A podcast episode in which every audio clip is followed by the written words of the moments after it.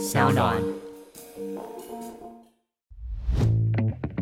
把复杂变简单，请听小马哥说财经。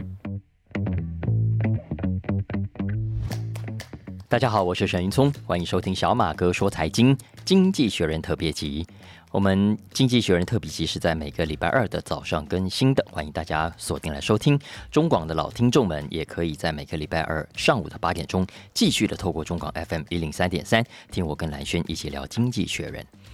这一期经济学人的封面故事啊，谈的是中国的疫情。啊，我们知道中国国务院已经提出了新的措施啊，中国疫情正在进入新的阶段。那随着病毒的毒性减弱，那中国疫情现在防控啊面临所谓的新的形势啊。那防疫的管理呢，中国说要改为采取快封快解啊，应解尽解啊的这个策略，他们都好喜欢用这种口号。不管如何，重点是中国正在解封啊。那他这个解封的消息传出来之后，很多中国的老百姓也觉得啊，松了一口气啊，早就该解封了啦。大家真的已经被关怕了。我在上海的朋友，在北京的朋友，被捅鼻子啊，都捅到快吐了哈。你可以想象，哎，连续做核酸搞了一百多次，那个不怕才怪啊。之前我们家小朋友啊，几乎班上每天都有人确诊了，所以那段时间他们每天都要捅一下鼻子，到最后都快跟我翻脸了啊。但是呢，《经济学人》说，他对中国的解封所可能带来的后果非常忧心。他认为中国还没准备好，China is not ready。现在就贸然的解封，后果将会非常严重。因为一般来说，我们目前为止从封城到慢慢解封的国家的经验可以看到啊，解封之前呢，第一你要先施打疫苗的普及率要够高，第二呢，你要先准备好足够的抗病毒的药物啊，再来你整个医疗系统也要跟着准备好。那这些完成之后，你才有办法应应解封之后所可能造成的冲击。可是经济学人认为啊，以上这些条件中国都没有。首先，我们来看疫苗。经济学人说，中国的疫苗覆盖率严重偏低，尤其是老人。目前为止，打好三剂的还不到百分之四十。虽然中国政府在十一月二十九号有鼓励更多六十岁以上的老人出来试打疫苗，但是短时间之内是没有办法大幅度提高疫苗覆盖率这件事情的。而且，中国疫苗的防护力啊，根据经济学人说，比起莫德纳或者是 B N T 又要来的差一点。他说，中国疫苗打三剂的防护力。相当于莫德纳的两剂，而且呢，这个防护时间大概只有六个月啊。意思就是说，啊，你就算之前打过疫苗的，现在可能都已经不再免疫啊，反而可能会暴露在更危险的环境当中。那这还只是疫苗的部分。那一旦发生很严重的疫情呢？你解封之后，很多人跑出来，然后啊，传染了更多人呢？中国的医疗体系有没有办法应应呢？经济学人认为没有，因为。他说：“目前中国每十万人的加护病床只有四点三张啊。那就算中国政府说要在一个礼拜之内要增加一千张，那也是增加在硬体上。要知道，医疗体系需要的不是只有硬体。”还有软体，也就是对医护人员的训练啊。那这不是短短几个月、几个礼拜之内就可以完成的事情。所以，经济学人他还酸中国啊，他说：“哈，你看你平常花这么多钱上太空啊，花这么多钱办奥运啊，可是呢，你看看你在医疗上的投资却严重不足。接下来如果疫情失控，中国医疗体系也会被冲垮。”那这一期《经济学人》呢，他替中国模拟了三种不同的情境啊，分别是第一种情境是继续封城哦，继续 lock down；第二种呢是完全解禁，完全相反的啊，以及第三种介于中间，呃，不太封，呃，也不太解，或者部分封也部分解啊。那《经济学人》去分析这三种情境下所可能出现的确诊人数、重症的人数以及最后死亡的人数。那他这个模型啊，推估出来，他说啊，中国如果采取完全开放啊，也就意味着中国最后会有怎么样？百分之九十六的人口会被感染。在解封的一个月之后哦，一个月之后哦，每日的确诊人数会不断啪啪啪啪啪飙高到多少？四千五百万人。在加护病房、加护病床都足够的情况下，在医疗体系没有崩溃的前提下，他说。中国的死亡人数，确诊死亡人数会来到六十八万人。但是前面他也讲了，其实刚刚讲这个假设性的前提看起来不会存在，因为中国的加护病床跟病房的设备，呃，远远不足于应付目前所需啊，而且差非常的远，所以这也意味着到时候中国因染疫而死亡的人数会远远高于刚刚讲的六十八万。其实也就跟其他国家一样了。老实说，这次疫情对中国经济的影响是非常大的。你看，消费者的信心被打击，经济成长的力道现在也气若游丝啊。你受到影响最大的当然是服务业、航空业啦、餐饮业啦、交通业啦，这大家都能理解啊。不能出门，不能 shopping，不能剪头发，不能上馆子啊。那这些服务业不惨才怪。不过，在中国现在受影响的不是只有服务业。中国的制造业这一波也受到影响颇大的，你看看富士康的郑州厂就知道了啊。所以啊，中国的采购经理人指数 PMI 十月份呢已经是四十九点二，到了十一月呢变成四十八点零。那这个数字只要低于五十，其实就代表着衰退。所以你可以看看，对习近平来说，在经济上的衰退如果没有处理好，他当然是政治上的压力。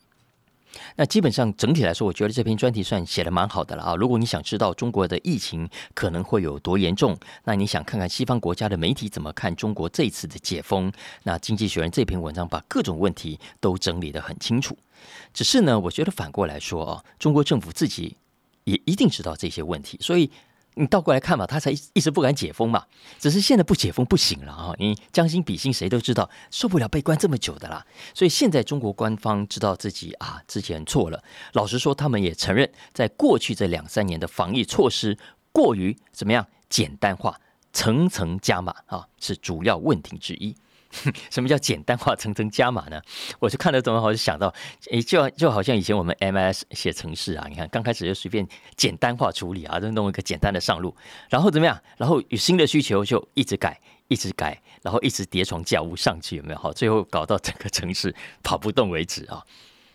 中国的抗疫政策看起来就是这个味道啊。那中国官方说啊，他应该要怎么样？要及时回应啊，解决群众的合理需求啊。那这个话当然是因应最近的这个民情啊。那接下来的问题，老实说，还是要去看怎么样做才能够不避免失控。我看当然是很难，但是重点一定在于，就算失控，也不要带来太严重的后果。那经济学人提到的那些解封应该要有的准备啊，说实话，我觉得我们台湾的读者也不会觉得太陌生啊。中国政府也不是不知道啊，比方说他们就说接下来啊各种科学分类收治阳性感染者啦，呃要加强年长者的这个疫苗接种工作等等啊。总之，他们说要根据病毒的变异，然后怎么样边防控边调整。然后最大限度去减少对社会经济的影响等等啊，那其实这个话我我们看都 common sense 啊，基本上都是该做的事情。所以我的意思是说，《经济学人》这一篇文章的整理的重点，老实说，我觉得中国不是不知道，只是看最后做不做得到而已。那不管哪一个国家，我觉得我们都希望可以能够有效的控制疫情啊，不要让更多无辜的老百姓受害，尤其是比较脆弱的老人家。所以接下来啊，我觉得会让习近平更头痛的。老实说，我觉得还不只是疫情，是经济问题。金野贤这一期的预估啊，他是说解封啊，至少接下来要怎么样乱三个月，他对经济上的冲击可能呢会冲击到二零二四年。为什么特别提这一点呢？因为大家要知道，中国是全世界最重要的经济体，他如果感冒了，你身为周边的国家，你能够不打喷嚏，能够不小心吗？啊，当然要的啊，所以我觉得这才是我们要关心中国疫情的一个很重要的理由。那讲到疫情对经济的冲击，接下来我们来谈一谈这一期 Business 的头条，我认为也是一篇非常重要的文章。因为我们都知道啊，疫情这三年过去这三年，它改变了我们很多人的生活，当然也改变了整个世界。尤其是疫情期间，所有国家政府所采取的行动，现在怎么样，已经改变了全球总体经济的样貌。怎么改变呢？为什么我说重要呢？为什么我接下来要特别谈这个题目呢？大家还记不记得，在疫情之前，我们基本上处在一个叫做通货紧缩的时代。什么叫通货紧缩的时代？就是物价涨不起来啊，呃，不是没涨，就是顶多就很温和的涨。然后呢，我们的薪水也一样，你看停滞了很多年，你要加薪是很很难的一件事情啊。然后为了能够刺激跟振兴经济，很多国家的央行怎么样啊？为了刺激景气，为了鼓励企业可以借更多钱来投资，为了不让你啊我啊把钱存在银行里，对不对？所以呢，想办法要鼓励我们把钱从存款掏出来去买股票、去买 ETF、去买房地产，所以利率都很低。不过那是疫情发生之前，疫情之后呢？诶，现在你看看，政府一直在怎么样发红包，一下子送钱，一下子这个券那个券的啊。反正政府的钱不是政府的钱，他该花的花，不该花的也花啊，所以造成的就是我们今天看到的，全世界都面临了通货膨胀，很多的东西啊，过去这两年的价格上涨幅度啊，恐怕超过之前十年的累计啊。所以就像我我前面几集提醒大家的啊，接下来这几年大家真的要提醒自己。跟过去这段时间、过去这几年或者过去这十几年的环境不一样的。过去这二十几年呢，你看我们的存款利息一直都怎么样往下走的，所以很多人都要赶快先去存定存，锁定至少一年、两年的这个利率哦，不会往下跌，否则到时候利率就往下修了。可是你看今年利率又慢慢回来了，所以现在要存定存的哦，顶多就是半年、呃一年，否则大家都预期未来这几个月利率还在往上高哦。所以这就是疫情前跟疫情后。最大的不同，也是大家一定要知道的一个大趋势的逆转。那要怎样看待跟因应这个大逆转呢？到底过去这三年可以给企业、给投资者带来什么样的启发呢？三年来，我们当然知道很多公司啊，尤其是中小型公司、餐饮业啦、这个咖啡厅啦，很很不幸都没有撑过这一波。可是呢，基本上很多大企业、很多大企业，不管是美国的、欧洲还是台湾的，都还是占便宜的，因为他们口袋够深。规模够大，那就像海里面的什么航空母舰哦，虽然风浪大了一点，可是基本上他们还撑得住，而且很多不但没有因为疫情而遭受损伤，相反的，他们反而更加强大。所以从这些大企业身上，我们可以得到什么启发呢？我们来看看标准普尔五百指数的变化好了。经济学人啊，他把过去这三年分成三个阶段，然后来看这不同的阶段标准普尔五百指数这股价的变化，很有意思。它的第一个阶段啊，是从二零二零年一月一号开始，作为这一次疫情的起点，一直算到同一年的十一月八号，也就是 B N T 宣布疫苗成功的那一天啊。他把这个阶段呢叫做 Stay at Home 啊，呃，居家期啊，Stay at Home。那在这段时期，十一个大产业里面的最大赢家是谁呢？是品牌强、是资产轻的公司，比方说软体业啦。比方说很多线上平台啦、娱乐媒体产业等等哈，Amazon 它的股价涨了八成，Netflix 也涨了快六成，这几个都是第一阶段的大赢家。那谁是输家呢？嗯，大家可以想想看嘛，其实还蛮容易猜的啊。没有出门啊，所以没有开车，然后没有出去旅行，也没有去银行，也没有办法买房子看房子，所以啊，输家呢，第一能源产业，第二金融业，第三。房地产业，所以这是第一个阶段。再来是第二个阶段啊，经济学人说那叫重新开放期，也就是有了疫苗之后哦，大家开始放心了，可以出门了啊，叫 reopen 啊。那在这个阶段，你可以看到，尤其是美国已经大家冲出门了啊，然后拜登也哦口罩拿掉了，要大家不用再戴了啊，很多人出门也慢慢恢复疫情前的活动。所以到了这个时期，经济学人发现股价呢也开始慢慢的。猪羊变色了，原本很惨的能源、金融、房地产，在这个阶段都成了赢家。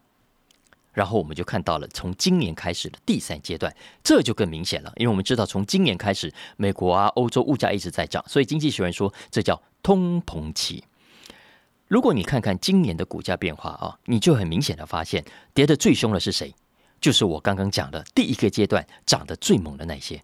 科技股啦、线上平台啦、社群平台啦、串流平台等等哈，所以累计这三个时期看下来，我们得到什么结论呢？答案是，能源跟 IT 产业仍然是最好的产业，因为他们同时具备了价值概念以及成长。概念这两个重要的投资条件啊，因为我们知道嘛，哦，就像巴菲特都讲过，我们其实一般在投资在选股的时候，就是两个重要的概念，一个呢叫做成长型的概念啊，也就是说它可能是新创，它可能目前规模还不够大，但是它的爆发力很强哦，未来成长潜力很高，所以虽然现在看起来风险高一点，可是还是值得投入。另外一种呢是比较成熟型的公司啊，它可能规模已经比较大了，成立一段时间了，那有基本的经营实力。所以我们叫它做价值型的公司，因为它有很重要的、很值得投资的内在价值啊。那不管是哪一种，呃，各有各的好处啊。成长型可能风险高了一点，但是它爆发力大；价值型呢，台湾叫牛皮股一点了，股价未必有那么大的爆发力，可是基本上长期的呃分配的股利跟股息是可观的，所以呢也很值得投入。像巴菲特就很喜欢这种价值型。而我们刚刚讲的能源跟 IT，经济学人说啊。从过去这三年的经验可以看起来，它基本上都具备了不是价值就是成长性这两个重要的条件。你看一下能源就好哦，诶，没有错，能源在疫情期间大家真的都没法开车出门，跌得很惨，没有办法开工，需求跌得很惨。可是呢，它是人类的基本生活需求，所以它具备内在的价值。所以呢，像这种有内在价值的产业啊，经过循环性的风暴之后，它股价会自己慢慢修正回来的。所以这个是类似像这样的产业啊，很重要的特征。然后很多科技产业啊，基本面经济学人说还是很好的，只是他提醒大家要注意，有一些公司呢也出现了结构性的问题。什么叫结构性的问题啊？他说这三年的疫情啊，很多原本啊，我刚刚讲高成长的公司啊，或者我们说成长型的公司，像 Netflix 这类的啊。有没有发现，经过这一次的疫情，都变成什么？都变成成熟型的公司了。短短三年都登多郎啊，从成长型变成成熟型的，变成它市场已经饱和了。那身为成熟型的公司不是不好啊，而是你的获利模式要跟着调整才行。比方说过去啊，很多品牌、很多的平台，你看它只要成功搞出来之后。你每多争取一个顾客，所需要花费的边际成本其实是非常非常非常低的啊，近乎于零的啊。你看，比方说 Netflix 啊，多你一个订户，你觉得会让它增加很多成本吗？几乎不会啊。然后你最近如果突然想说啊，我要去上网 Amazon 买个东西，买本书，让 Amazon 增加你这个客人，你觉得会让他多花很多成本来争取你这个客户吗？也不会啊。这就是已经有规模的成长型网络平台的优势啊！可是经济学人提醒，通常当这一类的公司慢慢成熟之后，刚刚讲的这种优势也会慢慢慢慢的降低。所以以前有人比较过啊，Amazon 跟沃尔玛来相比，每开发百分之五的新客户啊，过去呢，Amazon 所要花费的成本远远低过 Walmart，可是据说现在已经差不多了。我想，如果举 Netflix 的例子啊，大家可能更加容易理解。你看，过去这三年啊，在疫情期间，他想要开发什么新客户哦，几乎可以说不费吹灰之力啊，有没有？哇，大家都帮忙他做广告。可是你现在看看，他接下来如果不继续的大笔的投资，他如果接下来不继续砸钱拍更好看的影集跟电影，你不要说新客户进不来，就连我们这些老客户可能都会跑掉。这就是成熟型的产业啊，接下来要面对的挑战。总之啊，这篇文章最后最后的提醒，我觉得非常重要，大家一定要记起来啊。经济学人说，他说在接下来高利率时代，大家应该怎么办呢？成败的关键要看什么呢？看一件事情。他说啊，要看谁可以取得资金，而且在取得资金之后，知道怎么样更有效的应用。啊，我再说一次啊，在高利率时代，成败的关键啊，要看什么？要看谁可以取得资金，而且在取得资金之后，知道该怎么样更有效的运用。这段话真的很重要啊，我自己都都把它记下来，因为他在文章里面当然是对那些大型高科技公司讲的哈，因为我们都知道，在疫情之前，你看利率这么低，这些科技业包括 Apple 都去借了很多的钱啊，因为利率这么低，不借白不借嘛哦。然后也因为借来了很多钱，加上原本赚来的钱，满手现金啊，然后所以怎么样，花钱没什么节制。你看我们之前讲的 Disney 啊，他 CEO 被扫地出门，就是怎么样？其中一个原因就是因为他乱花钱啊，花钱花太凶，所以一下子烧掉很多的钱啊。所以这个其实都是呃。行情在上涨的时候，这些大的公司有的一个通病，其实不是只有高科技业，更早之前的石油业也是一样，因为钱太好赚了啊，所以花钱都没有在眨眼。但是现在在面对高利率时代的时候，第一，你的钱不再那么容易借到喽，你就算借到，成本也是比较高的哦。再来第二个，你如果借到钱之后，你继续的像之前啊，没关系，这里投资一点，那里投资一点，这里花一点，那里花一点，没有再节制啊，哎。小心哦，你可能问题就大了啊。相反的，在高利率时代，高利率时代，第一，你取得资金要更加的小心；第二，你在使用资金上也要更加有效率。那我想，这是这篇文章很值得大家一读的原因。来，接下来这篇文章是这一期我觉得最好看的一篇啊，真的非常好看，很值得我们好好来想一想。那不过在讲这一篇，在读这一篇之前，我觉得需要跟大家聊一下背景啊。那接下来你看这个文章才比较容易进入状况啊。那这个背景呢，跟另外一位歌手有关。我上一个礼拜讲 Elton John 的故事啊，这个礼拜我要先讲一下 Taylor Swift。Taylor Swift 今年很红嘛啊，然后我想他的粉丝就知道，畅销单曲里面前十名都给他全部包了。真的人气太旺了，所以明年啊要在全美国举办一场巡回演唱会，total 有五十二场啊。它名字叫 The Eras Tour 啊，E R A S 啊。第一场呢是三月十七号，会在亚利桑那州；最后一场呢回到加州是八月九号啊。那我看了一下行程，这五十二场呢，呃，每一个城市都会有两到三场，只是最后 L A 压轴最多场。所以怎么样？你看这种票会不会秒杀？当然是秒杀哦，所以其实卖票的 Ticket Master 以及 Taylor Swift 等等，他们所有人都知道，他说一定会遇上怎么样史无前例的天文数字，这是他们自己用词啊。但是呢，他们万万没有想到，到最后当天一来，粉丝会疯狂到什么程度？因为啊，按照原定的计划呢，这个演唱会的票是预计十一月十八号会正式开卖，在当时的预计了啊。不过呢。如果你是 Ticket Master 的认证粉丝啊，那你可以取得怎么样预购的条码？你可以在三天前预购，或者你如果是 Capital One 信用卡的持卡客户，你也可以在十一月十五号就预购。照理来说呢，预购就是预购嘛，哦，真正的重头戏应该是在十一月十八号啊。结果没有想到，其实就在十一月十五号预购当天就出事了。出什么事呢？因为开卖后，开卖后而已哦，短短不到一个钟头。Ticket Master 就卖掉多少张票呢？两百万张，两百万张。然后呢，然后就宕机了，然后就挂在那里了。然后你再怎么样上去，它都在那里转，你买不到票了。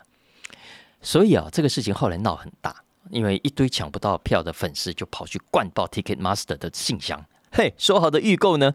我是认证粉丝哎，我有预购资格，我要预购啊！你们怎么没有？现在到底是怎么样啊？结果呢？Ticket Master 没法处理啊，只能一直跟大家回去累啊，大家说抱歉抱歉抱歉啊，而且很扯，到后来啊，连预定的十一月十八号要正式售票，对不对？没有了，取消了，没办法开卖，所以所以啊，就让很多更多的粉丝就跳脚，你说哎，Ticket Master 你到底在搞什么啊？而且有人发现呢，原来哦，其中有一些场次的票，它的票价是怎么样？不是固定的哦，是浮动的票价。什么浮动票价呢？就像就像我们之前买机票啊，你看价格会随着需求而调整啊。越多人抢买呢，同一张票同一个位置的价格会突然被飙高啊。所以你可以想象一下，如果你到小巨蛋听谁的演唱会啊，现在台湾谁最红？呃，五五月天好了哈。我举个例子而已了啊。你看同样一张两千块的票，你看如果一个小时后突然变成五千块，变成六千块，你怎么想？会不会不爽？当然不爽啊。同一排的位置，哎，同一个位置，哎，价格怎么差那么多啊？其实之前另外一个老歌手 Bruce Springsteen 啊，呃，老工人歌手没有啊，史普林斯丁，我唱上我看中他的中文译名，也发生过类似的事情啊。不过应该叫他 Boss 啊，很多人叫他 Boss。，Boss 的演唱会票价也是一样，他也是采取这种浮动票价的机制。然后呢，有一度大家知道多少钱吗？一张票，他的演唱会五千块，不是台币哦，美金。所以很多粉丝跳脚了，哎，五千块，哎，五千块就是十五万台币，哎，听一个演唱会要十五万，几个人受得了啊？但是你知道吗？当时的 Bruce 是怎么说的？他说啊，呃，我的演唱会就是我的演唱会，票价就是这样子。如果你嫌贵啊，你对表演不满意啊，那我退钱给你吧，啊，大概口气很大，就是那个意思啊。所以为什么先讲这两个故事呢？是因为啊。现在不管是 Brinstein 还是 Taylor Swift，很多人在遇到票价飙高的问题的时候，都在骂谁？都在骂 Ticket Master。因为啊，在美国，我们都知道它是一家独大，包办了几乎所有大牌歌手的演唱会门票哦。你要买就只能到他这里来。然后呢，这么多年下来，它的票价越买越贵，所以很多人就批评 Ticketmaster 啊，你看你票价不透明啊，你中间到底赚走了多少？你是不是应该让我们知道啊？就连拜登他前一阵子都说啊，他说 Ticketmaster 啊收了太多隐藏的垃圾费用了啊。Hidden junk fees 啊，不是垃圾的那个垃圾，他形容这个费用是是根本不应该收的啊。然后呢，就说啊，要修法了，要采取行动，不能再让 Ticketmaster 一家独大啊。可是《经济学人》这一篇熊彼得专栏，他提出另外一个观察的角度，我非常认同。因为啊，他就问一个问题了啊，他说票价这么高，请问真的是只有 Ticketmaster 的问题吗？作者认为不是，他认为哦。现在的歌迷啊，可能有意也可能无意的，刻意的把矛头都指向平台去骂 Ticketmaster，而不是去骂他们所喜欢的歌手。可是呢，你们所喜欢的这些歌手，难道没有责任吗？因为第一啊，要知道所有演唱会的票价都不是 Ticketmaster 片面就可以决定的，而是必须经过艺人跟他的经纪人点头同意才可以执行的。也就是说，票价如果太高，如果价格是浮动的。会浮动到一张 五千块美金啊！哎，这绝对不会是只有 Ticketmaster 的片面决定。Taylor Swift、Bruce Springsteen 也认为要赚这笔钱。当然，这篇文章认为了啊，呃，歌手啦想要赚这种钱是完全可以理解的，因为毕竟我们都知道，唱片现在已经不能卖钱了，CD 不能卖钱了，所以很多歌手的收入主要都还是要靠现场演唱会。那过去这几年疫情嘛，演唱会都办不成。所以怎么样都集中在今年跟明后年啊，大家倾巢而出，能办多大就办多大哦，不管那么多了啊，钱抢到了再说。所以啊，《经济学人》这篇文章，老实说，我觉得蛮不客气，他就直接点名，他说啊，如果你们要骂 Ticketmaster 是贪婪的资本家、唯利是图，那么 Taylor Swift、Bruce Springsteen 也是。我想，身为歌迷，听到这样的批评，可能心里还是有点受伤啊。可是你仔细想想啊。这是很有道理的，因为只要歌手不配合，老实说，Ticketmaster 就绝对不可能推出这样的票价。事实上，有一些歌手就是反其道而行的，他们就是不希望票价太高，他们就是很反对黄牛，他们就是很体谅歌迷，所以呢，不会采取不同售票的机制，也不会让黄牛有机可乘。比方说，他们就会开始用，其实现在台湾我发现有一些地方也在用啊，手机实名制有没有？然后呢，也上面规定不可以转卖等等的限制啊。那这样一来就没有黄牛票的空间呢。像美国歌手 Pearl Jam 啊，Jam J A M 啊，然后英国那个男高音 Ed Sheeran 就是这样子啊。他们其实就很体恤，他觉得演唱会的门票不应该太高，所以就采取了这样的做法。不过啦，他们毕竟还是少数，因为现在真的很多歌手啊。